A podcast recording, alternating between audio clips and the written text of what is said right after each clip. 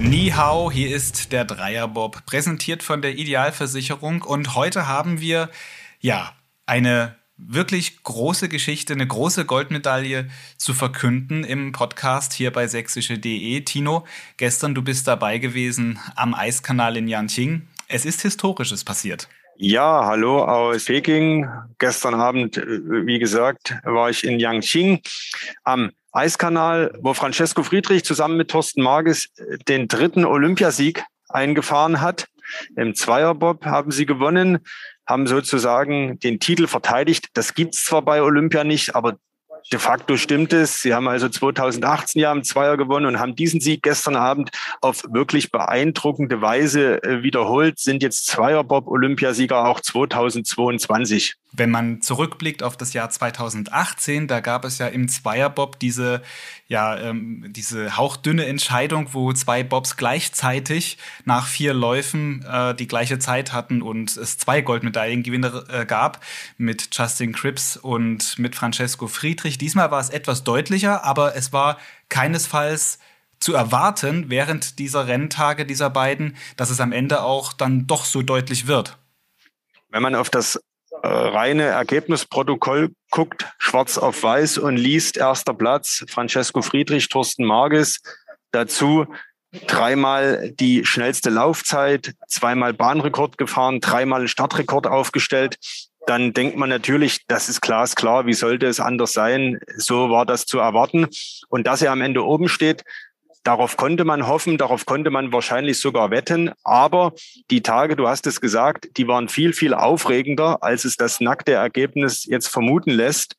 Und dass er am Ende einen doch sehr komfortablen Vorsprung von einer halben Sekunde nach vier Läufen hat, das entspricht übrigens so rund 25 Metern. Das äh, ist vor allen Dingen auf äh, zwei brillante Tage von Friedrich und Marges zurückzuführen, weil die Konkurrenz und die kam diesmal aus dem eigenen Land. Der zweitplatzierte Johannes Lochner äh, mit seinem Anschieber und der drittplatzierte Christopher Hafer. Die haben es dem äh, Francesco Friedrich und Thorsten Marques wirklich sehr, sehr schwer gemacht. Und Friedrich Marques mussten an ihre absolute Leistungsgrenze, mussten eine wirkliche Top-Leistung bringen.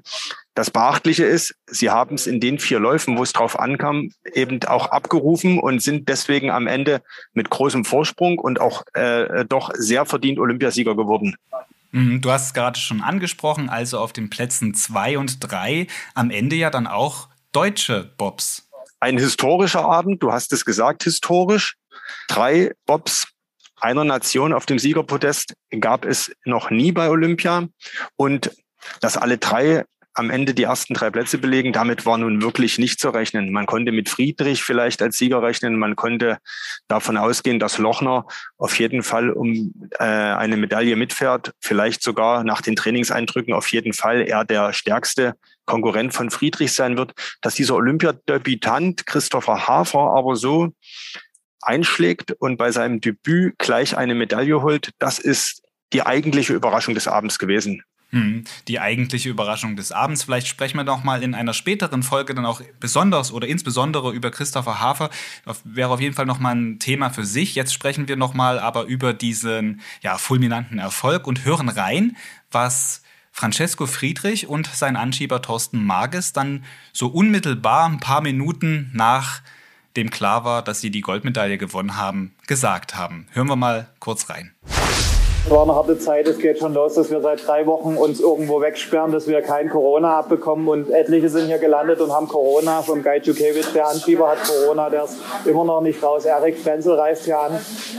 Und deswegen war das schon die erste Herausforderung, überhaupt hier zu diesem Rennen zu kommen, ohne sich da irgendwo was einzufangen. Aber wir waren sehr akribisch. Wir haben immer unsere Masken getragen. Wir sind in den Essenssaal, haben uns in die letzte Ecke gesetzt, haben schnell in zehn Minuten unser Essen reingesplinkt, dass wir gleich die Maske wieder aufsetzen konnten. Und dann kommt dann natürlich noch das bisschen Bockfahren auf dieser super einfachen Strecke. Spaß beiseite. Die hat es einfach in sich, die Strecke hier. Und, und das Training lief auch nicht so, wie wir es gewollt haben. Und Hansi ist uns ja einfach um die Ohren gefahren. Und ja, deswegen war das wirklich, fällt uns ein Riesenstein heute vom, vom Herzen, dass wir das hier einfach geschafft haben. Und morgen früh geht es gleich weiter, das erste Vierertraining. Da sind wir unseren Kameraden schuldig, dass wir dort nochmal alles geben, was wir haben. Und wir können jetzt relativ locker da reingehen, dass, dass wenn die Spannung von uns abgefallen ist, sind wir eigentlich immer umso besser im Vierer und können dort umso besser performen. Ja, das also Francesco Friedrich und Thorsten Mages am Dienstag, nachdem sie die Goldmedaille gewonnen haben. Du hast die beiden dann direkt ein paar Stunden später, also eine kurze Nacht drüber schlafen, erneut gesehen und auch noch mal gesprochen oder die Möglichkeit gehabt, in einem Pool-Interview mit ihnen zu sprechen. Die Nacht war kurz, war auf jeden Fall äh, schon äh, ja auch mein, mein Eindruck aus der Ferne. Kannst du vielleicht mal äh, kurz beschreiben, wie kurz war denn die Nacht dann so wirklich oder gab es überhaupt eine Nacht nach diesem Erfolg? Na, prinzipiell ist es ja so, dass nach dem Zweierrennen immer noch das Viererrennen folgt. Die Rennläufe sind dann Samstag und Sonntag, aber diesmal wurde das erste Training eben gleich auf den Morgen danach angesetzt, das erste Vierertraining, 9.30 Uhr ging das heute los und die Deutschen wurden auch ziemlich am Anfang ausgelost. Friedrich war der fünfte Schlitten, war 9.40 Uhr dran und da kann man sich mal überlegen, ins Ziel gefahren sind sie gestern gegen 22.30 Uhr. Die offizielle Pressekonferenz, wo alle internationalen Journalisten ihre Fragen loswerden können, fand dann 23.30 Uhr statt. Dann war Dopingprobe. Dann ging es irgendwann zurück ins Olympische Dorf. Trainer Gerd Leopold, den ich heute früh an der Bahn getroffen habe, hat mir erzählt, die Sportler waren dann irgendwo so 1.30 Uhr, 2 Uhr irgendwann in der Unterkunft. Und dann kann man sich ja vorstellen, dann äh, fällt die ganze Last, der Druck erst nochmal so richtig ab. Die Feier, das war klar, würde sowieso nicht stattfinden aufgrund des Vierers. Aber das eine oder andere Bier äh, haben sie sich dann doch gegönnt wobei Francesco äh, Friedrich dann gesagt hat, er hat nichts getrunken. Don't drink and drive. Er wusste ja, heute 9.40 Uhr geht's wieder an die Längsseile. Aber die Anschieber haben das eine oder andere Bier noch getrunken, um einfach um runterzukommen, um diese mentale Last auch irgendwo loszufahren. Geschlafen, das haben die beiden heute früh gesagt, haben sie aber höchstens ein bis zwei, maximal drei Stunden. So richtig kann man das wahrscheinlich auch nicht beziffern. Also es war eine verdammt kurze Nacht und heute früh ging es eben schon wieder voll los. Äh, Mission Vierer Mission, zweiter Olympiasieg und damit insgesamt der vierte Olympiasieg. Und es wäre tatsächlich ein neuer Rekord, nicht der vierte Olympiasieg an sich. Den hat André Lange schon erzielt und auch Kevin Kuske. Aber Friedrich und Marges speziell wären die ersten, die äh, das Double, nämlich den Olympiasieg im Zweier und Vierer, vier Jahre später exakt so wiederholt haben, äh, wiederholen würden. Das hat noch keiner geschafft. Also um diesen Begriff der Titelverteidigung nochmal zu bemühen, das wäre eben wieder so etwas. Genau, das wäre das doppelte Double. Man sucht ja immer nach knackigen Begriffen. Das Double-Double oder das Double-Double. Ich würde bis Sonntag auch noch mal überlegen, vielleicht können wir es noch griffiger formulieren. Ja, dann überleg mal nach, äh, wie man das noch griffig formulieren kann. Nun ist es ein Vierer. Was beim Vierer nicht möglich ist, ist das, was im Zweier möglich gewesen ist, nämlich dass sie mit einem ja, ich möchte mal sagen, fremden Bob unterwegs gewesen sind. Diese Geschichte, die macht vor allem jetzt so am Tag danach die Runde. Viel wird drüber gesprochen, dass Francesco Friedrich nicht mit seinem, ja, für ihn bestimmten Bob gefahren ist, sondern mit dem von Kim Kalicki, also mit einem Frauenbob. Gibt es da überhaupt einen Unterschied bei den Bobs? Und Tino, du bist ja seit Jahren äh, so an diesem, ja, am Bob-Zirkus dran. Ist das was Ungewöhnliches, tatsächlich was Ungewöhnliches, was da passiert ist? Die Nachricht hat gestern natürlich erstmal für unglaublichen Wirbel gesorgt. Friedrich wechselt in einen Frauenbob. Das äh, mag de facto so stimmen, weil eben bisher oder der Bob eigentlich Kim Kalicki gehört oder besser gesagt, sie diesen Bob gefahren ist. Die Bobs äh, sind ja Eigentum des Verbandes und jeder Pilot hat natürlich seinen äh, festen Bob. Man muss sich das so vorstellen wie ein Firmenwagen. Vielleicht ist das ein ganz gutes äh, Bild. Ja, und Francesco Friedrich stellte fest, im Training, dass sein Firmenwagen, sein Bob, mit dem er diese Saison im Zweier so dominiert hat, dass der auf der Bahn nicht so richtig funktionierte. Aber Hansi Lochner fuhr umso besser, fuhr Spitzenzeiten und äh, auch Kim Kalicki kam im Training gut zurecht. Es gab so ein inoffizielles Training noch vor Olympiabeginn auf der Bahn und beide, Kalicki und Lochner, fahren denselben Bob, sodass Friedrich äh, feststellte oder auf die Idee kam, ich muss die Kim mal fragen, ob sie mir ihren Bob gibt. Und das war natürlich eine hypothetische Frage. Es war klar, dass sie natürlich den Bob gibt, sodass von einem Tausch schon nicht die Rede äh, sein kann, sondern man müsste es vielleicht so formulieren, dass Friedrich äh, Tatsache mit dem Bob von Kim Kalicki gefahren ist, hatte zur Konsequenz, dass Kalicki gestern nicht am ersten Training teilnehmen konnte. Aber auch das ist äh, in so einem Team klar geregelt. Mhm. Du hast gefragt, ob das oft vorkommt. Das tut es nun nicht. Also das ist Tatsache äh, ein seltener Fall, aber es ist eben auch Olympia und Olympia hat seine eigenen Gesetze und da wird eben am Ende, wenn es darum geht, einen Olympiasieg abzusichern, muss man eben auch mal zu ungewöhnlichen Maßnahmen greifen.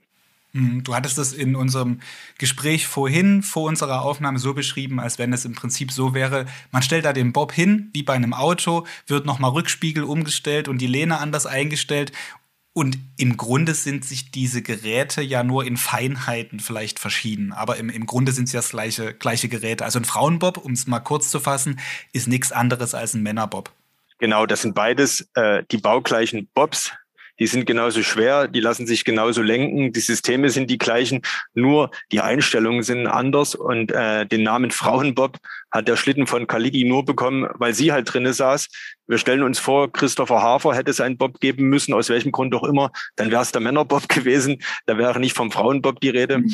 Also es ist äh, normaler Schlitten, aber um das nochmal ähm, die Umbauarbeiten nicht ganz so äh, äh, zu versimplifizieren, das dauerte natürlich eine Weile die Mechaniker hatten da schon zu tun. Man muss sich vorstellen, so eine Sitzposition äh, für sowohl für den Piloten als auch für den Anschieber, das muss ja auch passen. Die müssen aerodynamisch sich in diesen Bob einpassen.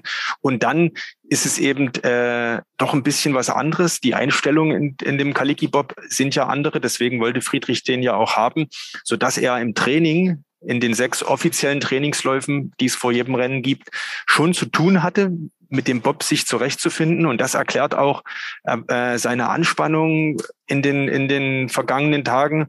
Und das Ergebnis war dann eben gestern so eine riesengroße Erleichterung, die wir vorhin, glaube ich, auch gehört haben. Er ist nicht der überschäumende Euphoriker, aber die Erleichterung, die war ihm gestern Abend auf jeden Fall anzusehen und ich glaube vorhin auch äh, herauszuhören. Ja, überschäumender Euphoriker, schöner Begriff übrigens. Ich weiß gar nicht, ob es den gibt, aber kommen wir noch mal ganz kurz, um das ganze Thema Kim Kalicki, ähm, der verliehene Bob, abzuschließen darauf, was Thorsten Marges und Francesco Friedrich dazu gesagt haben. War nämlich auch interessant, wie die beiden damit umgegangen sind und vor allem, was sie auch dann in Richtung Kim Kalickis Adresse versprochen haben weil ähm, die Kim schon unheimlich schnell damit unterwegs war und dieses Modell halt auch schon im Weltcup sauschnell war und ähm, da war das Risiko eigentlich nicht so groß. Eigentlich hatten wir direkt gesagt, das müssen wir machen und das haben wir auch direkt im ersten Training mit dem Schlitten dann auch ähm, abgeschlossen ja, und gesagt. Hier. Ja, wir sind im ersten Training noch unseren alten gefahren genau. und im zweiten Training dann den anderen und, und dann festgelegt. Wir waren, haben das eigentlich klar hier rausgetestet, dass unser eigentlich für uns besser war. Wir sind damit immer besser zurechtgekommen. Im Oktober. Es hat aber Hansi nun uns in den Weltcups gezeigt, dass unten raus doch mit dem anderen Schlitten irgendwo immer ein bisschen mehr ging. Und die Bahnen bei uns sind 1300, 1400 Meter lang, aber hier ist 1,6 lang. Das heißt, er hat unten raus noch vielleicht noch mal 200 Meter mehr, wo der noch ein paar Hundertstel mehr rausholen kann. Und da sind es nicht 5, 6, 7, 8 Hundertstel, sondern vielleicht 10 oder 15 Hundertstel. Und das konnten wir einfach nicht. Wenn wir jetzt hier Nebenlaufen 10 weggegeben haben, dann wären es vielleicht 9 oder vielleicht nicht 9, 9 Rückstand vielleicht gewesen. Und deswegen ja, war, mussten wir da alles auf die Kappe setzen, mussten uns umstellen, mussten alles darauf einstellen, haben mit Kim darüber geredet. Sie hat uns da das Go gegeben und da sind wir ja unheimlich dankbar. Ja, das ist klasse, dass sie da einfach wegsteckt und dass die Kim da einfach sagt, klar, kein Problem. Die hat sich auch gut im Training angestellt. Die hat jetzt ja viel gesehen. Die wird, glaube ich, jeden Tipp von uns kriegen, den sie haben will und vielleicht auch noch irgendwo ein paar Materialgeschichten müssen wir mal gucken, wie wir das machen. Aber ich denke, da finden wir eine gute Lösung. Und sie hat auf jeden Fall die Sicherheit, dass sie mit dem Olympiasieger Schlitten der Männer hier in ihr Rennen starten kann und dass sie sich da keine Sorgen machen braucht. Da hat sie noch eine souveräne Anschieberin hinten drauf, die auch genau. Olympiasiegerin ist. Also die ist ganz gut aufgestellt. Ja, wie du hier auch hören kannst, man hilft sich untereinander bei den Bob-Leuten. Wir hatten das schon in den vergangenen Jahren immer wieder in unserem Podcast festgestellt, wenn wir so über die Geheimnisse der Bobfahrer gesprochen haben. Es gibt so Geheimnisse, die nehmen, die nehmen sie mit ins Grab, die sagen sie niemandem. Aber so, wenn es um dieses Mannschaftsgefühl geht und wenn es eben darum geht, dann den entscheidenden Tipp vielleicht auch noch zu geben, dann halten die Jungs und Mädels zusammen. Das hört man daraus. Wobei ich mich frage, was das mit der Erwartungshaltung jetzt bei Kim Kalicki macht. Äh, sie hat zwar die Gewissheit, dass das der Bob des Olympiasiegers ist. Aber äh, da schwingt ja auch ein bisschen Verpflichtung mit, die unter dem Motto, wenn er damit gewonnen hat, dann muss ich mir jetzt ja Mühe geben, dass es für, äh, zumindest irgendwie zu einer Medaille reicht. Ich meine, unabhängig davon, Kim Kalicki gehört zu den Medaillenkandidatinnen bei den Frauen. Das Zweierrennen der Frauen ist am Freitag und am Samstag. Und nachdem das Monobob-Rennen jetzt am vergangenen Wochenende ja medaillenlos geblieben ist für die deutschen Frauen, sind sie im Zweier, alle drei Pilotinnen, die damit am Start sind, äh, gehören sie auf jeden Fall zu den Medaillenkandidaten. Das Rennen ist da deutlich offener als im Monobob. Ja, man muss beim Monobob halt auch dazu sagen, ist es ja schon ja seit dieser Wettbewerb auch vergangenes Jahr bei der Weltmeisterschaft das erste Mal in einer bei einer WM stattgefunden hat. Ähm, ja nicht der Wettbewerb, bei dem die deutschen Frauen unbedingt die dominierende Rolle übernehmen. Da fremdelte ja die ein oder andere noch mit mit diesem Bob an sich als, als ähm, ja, Gefährt, also mit, dem, mit den Fahreigenschaften, dass das eben öfters mal ausbricht. Da sind mit dem Zweier einfach die deutschen Frauen besser vertraut, auch einfach über die Jahre. Ja, vor allen Dingen haben sie sehr starke Anschieberinnen, ähm, sodass einfach auch der Wettbewerb ein anderer ist, weil am Start man natürlich mit einem ganz anderen Tempo in den Bob geht und die Deutschen da durchaus äh, so mancher Konkurrentin auch überlegen sind. Also könnten wir auch darauf hoffen, dass wir mit einem Schlitten zweimal Zweiergold gewinnen können.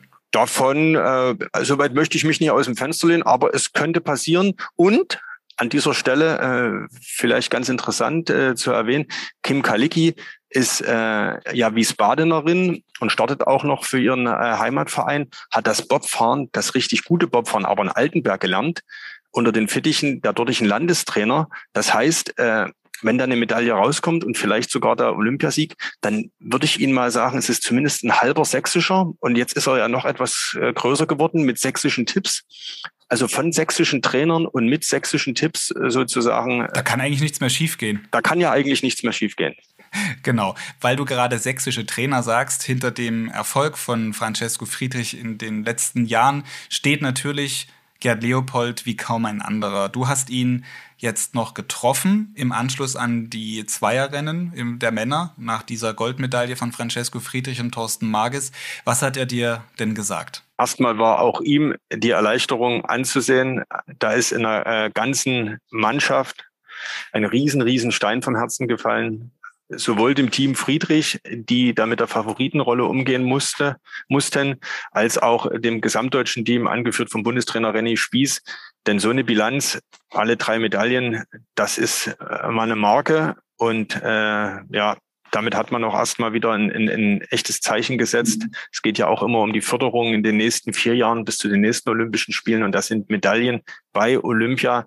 Das hatten, glaube ich, hier auch in einer, einer der vergangenen äh, Podcast-Folgen einer unserer Gäste gesagt, ein Weltcupsieg, ein EM-Titel, WM-Titel zählt eben alles nichts. Man muss bei Olympia abliefern. Das ist für diese Nischensportarten, zu denen äh, ja Bob auch zweifellos noch dazu gehört, ist das ganz, ganz entscheidend. Ja, und Gerd Leopold war sehr, sehr glücklich, zufrieden, erleichtert, dass dieser Bob-Wechsel, der eben eben auch nicht ohne war, man stelle sich vor, Friedrich wäre nur Zweiter geworden und es wäre rausgekommen, er ist mit einem anderen Bob gefahren. Die Schlagzeilen, Friedrich verliert Olympiasieg wegen Frauenbob, die möchte ich mir gar nicht vorstellen. Äh, aber es ist alles gut gegangen und ja, entsprechend gelöst war die Stimmung. Wir hören einfach mal rein. Ja, wir sind überglücklich, dass sich die Arbeit der letzten vier Jahre, ja, nicht nur in dem letzten Jahr, sondern das ist ein stetiger Prozess, dass sich das ausgezahlt hat, dass die Jungs sich verdientermaßen den Lohn ihrer Arbeit hier auch geholt haben. Der Druck war enorm und im Training haben wir auch gesehen, das wird ein sehr, sehr harter Kampf gegen alle. Und am Ende hat sich wieder der Wettkämpfer, der Wettkämpfer Friedrich, der erfahrene, harte Wettkämpfer Marcus durchgesetzt. Das sind wirklich im Rennen harte Hunde, die so eine Dinge aushalten. Und dass wir auf diese Erfahrung auch beim Thorsten gesetzt haben, ich denke, das war die richtige Entscheidung. Also Hut ab vor dieser grandiosen Leistung. Jetzt deshalb sage ich Danke an alle Helfer, die da dahinter stehen. Das ist wie beim Eisberg. Wir sind die kleine Spitze, die da oben rausgucken. Aber unter der Wasseroberfläche haben uns so viele Heimtrainer, Physiotherapeuten, Förderer, Unterstützer zu Hause. Alle Sachsen habt lieben Dank, speziell in Pirna, an Altenberg, an alle, an unseren Club in Oberbernburg. Ihr habt alle mit Anteil daran, dass das wieder so fantastisch geklappt hat. Ja, soweit Gerd Leopold, der Stützpunkttrainer hier in Sachsen und auch der Heimtrainer von Francesco Friedrich, wie wir, wie wir immer so schön sagen. Dass also seine Emotionen nach dieser ja, Fahrt zu Gold. Ja, und wir haben es ja gerade gehört, zu so einer Bob-Mannschaft gehören eben nicht nur die Anschieber oder die Trainer, die wir bei Fernsehübertragungen sehen, auch nicht, die Techn nicht nur die Techniker, die den Bob in die, in, in die Spur stellen, äh, vor dem Start, sondern das ist eine ganz, ganz große Mannschaft. Da gehören auch Mediziner dazu, Ärzte, Physiotherapeuten und bei, bei jedem äh, zu Hause in den Standorten eben auch noch weitere äh, Förderer, Freunde, Unterstützer, die Piloten und Anschieber haben gestern Abend auch immer wieder ihren Familien gedankt, weil die letzten zwei Jahre, die letzten zwei Corona-Jahre, die waren schon eine echte Herausforderung, wo auch die Familien stark äh, zurückstecken mussten. Ich erinnere da immer äh, wieder gerne an das äh, Beispiel des äh, Teams Friedrich, wo ja da äh, bis auf den Alexander Schüller alle anderen auch Familienväter sind. Die Kinder gingen dann in den letzten ein, zwei Monaten nicht mehr in die Kita, um äh, Corona-mäßig alles Mögliche zu unternehmen, um gesund an den Start zu gehen und äh, ja, diesen Olympiastart, diese Chance, den Olympiasieg zu holen, einfach mal nicht zu gefährden. Hm, äh, Francesco Friedrich beschrieb das auch in diversen Interviews jetzt seit gestern eben mehrfach, wie das Team mit der Corona-Lage auch insbesondere jetzt in China umgeht. Also da ist sehr, sehr viel ja, Entbehrung einfach dabei. Ich kann eine kleine Anekdote von gestern Abend erzählen. Nach dem vierten Lauf, als also feststand, der Olympiasieg steht, steht fest, ist besiegelt, gibt es ja die obligatorischen Jubelszenen. Auch äh, bei Friedrich fiel die Anspannung ab. Er jubelte äh, in die Kameras und es ging so drei, vier, fünf Minuten und plötzlich schoss es ihm wahrscheinlich in den Kopf, ich habe keine Maske auf. Da wollte ihm der Mediziner oder äh, eine Teambetreuerin äh, so eine klassische OP-Maske reichen. Die haben die da immer im Gepäck in ihrem Rucksack dabei. Friedrich guckte kurz, nein, verließ die Szenerie, rannte einmal quer über den Platz dort im Zielbereich und ich habe das beobachtet und ahnte, was passiert. Er ging also hinter die Kulissen sozusagen zu, seinen, zu seinem Rucksack und kam wieder mit seinem speziellen Maskenmodell. Kann ich nur empfehlen, mal jetzt bei den Fernsehübertragungen aufzupassen. Er hatte eine ganz, ganz typische, markante Maske. Die hat er eben in dem Moment geholt. Das heißt, drei, vier, fünf Minuten ausgelassen, äh, jubeln über Olympiasieg. Das war dann alles. In dem Moment schaltet es im Kopf wieder um. Achtung, jetzt, jetzt beginnt die Vorbereitung für den Vierer. Ich brauche meine Maske. Ich kann hier nicht ohne Maske rumlaufen, obwohl in der ganzen Corona-Blase, in der wir uns hier befinden, in der olympischen Blase, in den letzten Tagen unter 60, 70.000 Tests nur noch eins, zwei positive Fälle täglich auftraten. Und das sind dann immer die, die immer noch neu anreisen. Mhm. Also hier eigentlich alles sicher ist. Aber Friedrich, du hast es gerade auch äh, beschrieben, null Risiko, 100 Prozent Professionalität und jetzt noch vier, fünf Tage durchhalten bis Sonntag, möglichst den Vierersieg einsammeln und dann, glaube ich, steigt die große Party. Dann gibt es, glaube ich, richtig Bier. Dann wird es, glaube ich, auch Zigarren geben, Siegerzigarren. Das ist eine Tradition im Team. Und dann, äh, ja, ich glaube, wenn die Mannschaft dann am Montag zurückfliegt, dann fällt so richtig Ballast ab. Wollen wir mal hoffen, dass sie die Zigarre nicht im Flugzeug rauchen. Ja, aber ich wollte gerade sagen, in dem Flugzeug möchte ich auch ehrlich gesagt dann vielleicht nicht drinnen sitzen unbedingt. Tino, dir vielen Dank für die Einschätzungen an dieser Stelle nach diesem ja fulminanten Lauf oder besser gesagt Rennen zu Gold mit noch einer silbernen und Bronzemedaille für das deutsche Team. Wirklich ein sehr historischer Abend, den wir da gesehen haben, beziehungsweise in Deutschland war es ja ein Nachmittag. Was hast du heute noch vor? Es ist Mittwoch. Ja, ich kann dir gerade live verkünden, mit einem Auge, mit dem rechten habe ich immer hier ein bisschen rüber geschaut. Hier im Pressezentrum in Peking, wo ich mich jetzt gerade wieder aufgehalten habe, hängen ja überall riesige Bildschirme. Man kann die olympischen Entscheidungen mitverfolgen. Die deutsche Biathlon-Staffel hat äh, gerade eben die Bronzemedaille gewonnen. Ich glaube, das ist jetzt ein versöhnlicher Abschluss, noch nicht ganz. Am Wochenende sind noch die Massenstartwettbewerbe, aber so wirklich eine wichtige Medaille, nachdem es jetzt äh, nicht ganz so lief, wie von den Biathleten erhofft. Die Männer sind ja noch gänzlich ohne Medaille. Die Frauen hatten immerhin das Gold von Denis Herrmann. Bei den Männern war es aber auch, muss man sagen, denkbar knapp in der Staffel. Das stimmt, aber unterm Strich zählt die Medaille, die ist da. Und äh, mein sächsischer Tag, meine sächsischen Tage hier in Peking gehen weiter. Gestern Friedrich, und äh, heute Abend Anna Seidel, die Shorttreckerin, hat ihren Wettkampf über 1500 Meter und äh, ja, sie hat sich vorgenommen, nicht in der ersten Runde rauszufliegen, das Halbfinale zu erreichen. Da schaue ich mal, ob ihr das gelingt und würde dann äh, bei unserer nächsten Schalte davon berichten und Wahrscheinlich bringe ich auch einen O-Ton mit, wo äh, Anna Seidel uns erzählt, wie sie ihre dritten Olympischen Spiele, die es ja tatsächlich schon sind, sie ist 23 und ist zum dritten Mal dabei, wie sie äh, für sie gelaufen sind und wie ihre Bilanz ausfällt. Hm, da bin ich gespannt, was sie dann da sagen wird. Empfehle an dieser Stelle auch nochmal die Folge von vergangener Woche. Da haben wir nämlich auch schon mit Anna Seidel gesprochen. Das war direkt, ja, so während ihrer Trainingstage, kurz nach der Anreise, hattest du sie ja schon mal getroffen im äh, Eisstadion beziehungsweise in der Eishalle. Hören Sie auch gerne dort nochmal rein. Den Link zu dieser Folge, den packe ich in die Beschreibung dieser Folge Dreierbob.